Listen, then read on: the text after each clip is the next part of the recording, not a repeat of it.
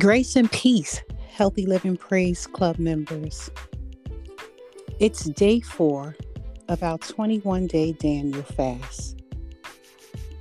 And here to bless us with our daily inspiration is club member Terry Estes. Greetings, Healthy Living Praise Club members and Daniel Fast worshipers. It's Terry. Our fasting, our abstaining from food during this period of time in order to draw near to God, in order to seek His direction, seek His movement in our lives, it's an act of worship. Yes, worship. And so, my question to you is Are you dressed for this work? God has instructed us on how to dress. He tells us in Ephesians 6 and 11 Put on the whole armor of God, that you may be able to stand against the wiles of the devil. For our wrestling is not against flesh and blood, but it's against the principalities, against the powers, against the world rulers of the darkness of this age, and against the spiritual forces of wickedness in heavenly places. Therefore, we have to get dressed. We have to put on the whole armor of God that we might be able to withstand in this evil day. And having done all, to stand.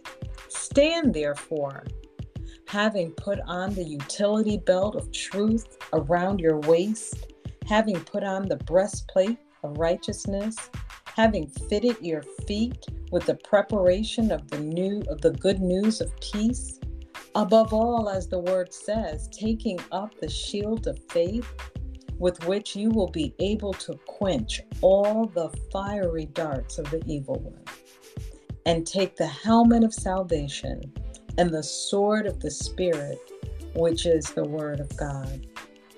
So, as we start our day, let us be on guard, stand firm in the faith. Let us be courageous, let us be strong. For the Lord our God, He is with us. He will not fail us, He will not forsake us. This is my command from the word in Joshua Be strong and courageous. Be not afraid, be not discouraged, for the Lord your God is with you wherever you go. Be not weary in well doing.